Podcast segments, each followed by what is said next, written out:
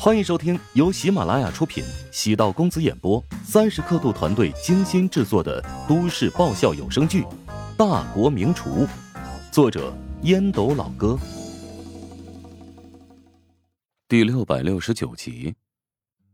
玛利亚医院的护理能力的确很强，加上陶如雪原本就年轻，身体素质也不错，所以睡了一觉之后，精神状态明显便有好转。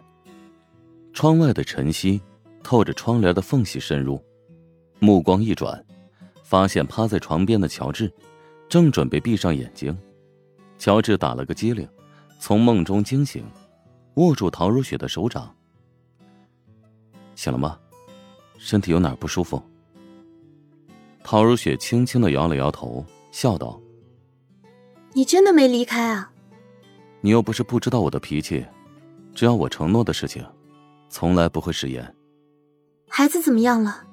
放心吧，孩子在保温箱里，我更担心你的身体。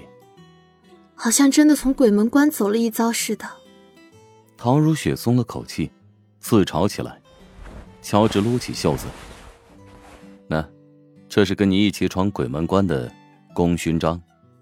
啊，我有的吗？我怎么没有一点印象了？陶如雪见的牙印很深，很是吃惊。乔治无奈道，是阎罗殿小鬼咬的。呸，又拐着弯骂我。一边说话一边起床，乔治意外道，要上厕所吗？我陪你啊。我去看看孩子。陶如雪没好气地白了乔治一眼。乔治知道陶如雪的性格，拦不住，只能扶着她朝外面走去。陶如雪是顺产，因此睡了一觉便可以下床走动，甚至还可以促进伤口愈合。还是清晨，门口很安静，透过玻璃窗看到了保温箱。乔治指着其中两个，那左边那个是老大，右边是老二。我能进去看看吗？越是远距离望着他们，对他们而言越是一种保护。你去说说，我只看一眼。我拍了很多照片，咱们还是看照片吧。陶如雪失落地扫了一眼乔治，下意识地凑过去看照片，看到很小的孩子，眼泪水滚落。他们怎么这么小啊？放心吧，以后会慢慢长大。护士说，孩子的状态很稳定。乔治没忍心告诉陶如雪，两个孩子在保温箱里至少要待上一个半月。乔治扶着陶如雪又返回了病房，然后补办各种手续。等结束之后，乔治接到陶如雪的电话，他妈来了。陶南方赶过来了，陶南方直接找到医院的院长，让他帮忙提供最好的照顾，至于钱的问题不用操心。望着两个小宝躺在保温箱里，他感觉特别的揪心。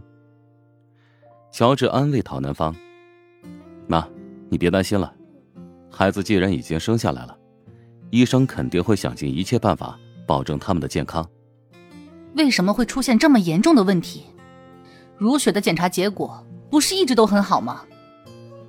人生总会遇到各种各样的波折，两个孩子一出生便经历磨难，并不是坏事。乔治没有告诉陶南方婴儿血衣的事情，陶南方很认真地看了一眼乔治。这次幸亏你及时在如雪身边，否则后果不堪设想。这是我应该做的。孩子的名字你想好了吗？啊，我答应如雪，男孩姓陶，女孩姓乔，至于取名字还是交给长辈吧。男孩的名字我会找一个算命大师来取好，至于女孩的名字，你父母来取吧。陶南方微微颔首。乔治原本以为取名字会大闹一场，没想到因为孩子早产，比想象中要更为简单的解决。孩子出生太不容易了，因此大家觉得姓什么不太重要，而且孩子是陶如雪用命生出来的，只有他有资格决定。因为孩子的情况还不稳定，无论陶家和乔家都没有对外散播孩子已经出生的消息。不过史嘉诚和陶如霜作为至亲，自然不能瞒着他们。乔治给史嘉诚打了个电话：爸，昨天孩子已经出来了，一个男孩还有一个女孩。早早早早产吗？史嘉诚微微一怔，面色大变。乔治叹了口气：啊，是啊，孩子在保温箱里啊，不过一切正常。哎呀，那我得赶紧过来，你把他的地址、病房号发给我。行，晚点我发到你微信上。挂断电话，乔治看了一眼陶南方，丈母娘虽然表情不大好，但没有说什么，毕竟家庭多了两个成员，并不是一件坏事。史嘉诚是有知道好消息的权利的，也有探视的资格。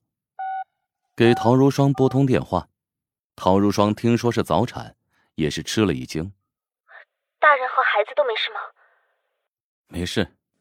谁是老大，谁是老二？男孩是老大，女孩是老二。不错，我喜欢女孩。我会订明天最早的航班，飞往香都莱玛利亚医院找你们会合。挂断乔治的电话，陶如霜忙碌起来。收拾了两个行李箱，其中一个行李箱是给小宝们买的衣服和玩具。没想到自己当小姨妈了，还真是一种奇怪的感受。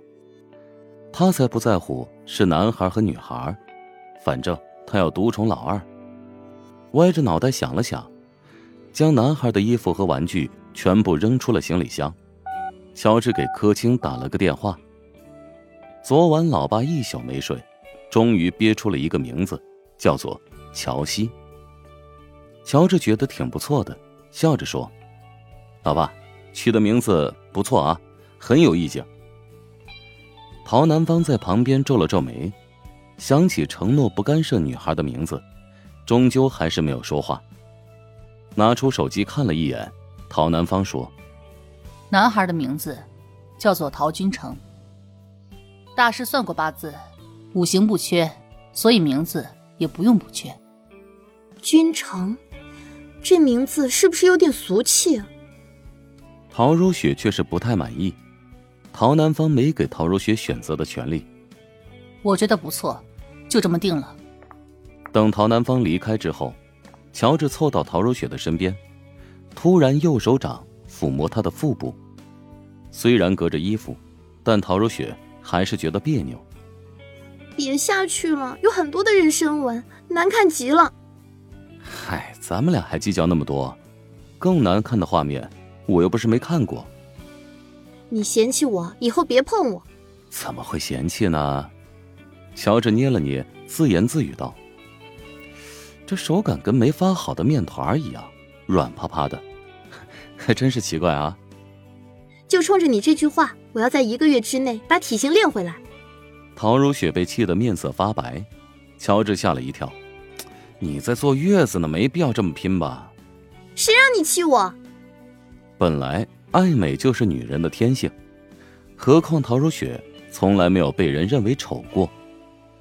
玛利亚医院有系统的产妇康复课程，除了瑜伽之外，还有合理的膳食辅助。本集播讲完毕，感谢您的收听。如果喜欢本书，请订阅并关注主播，喜马拉雅铁三角将为你带来更多精彩内容。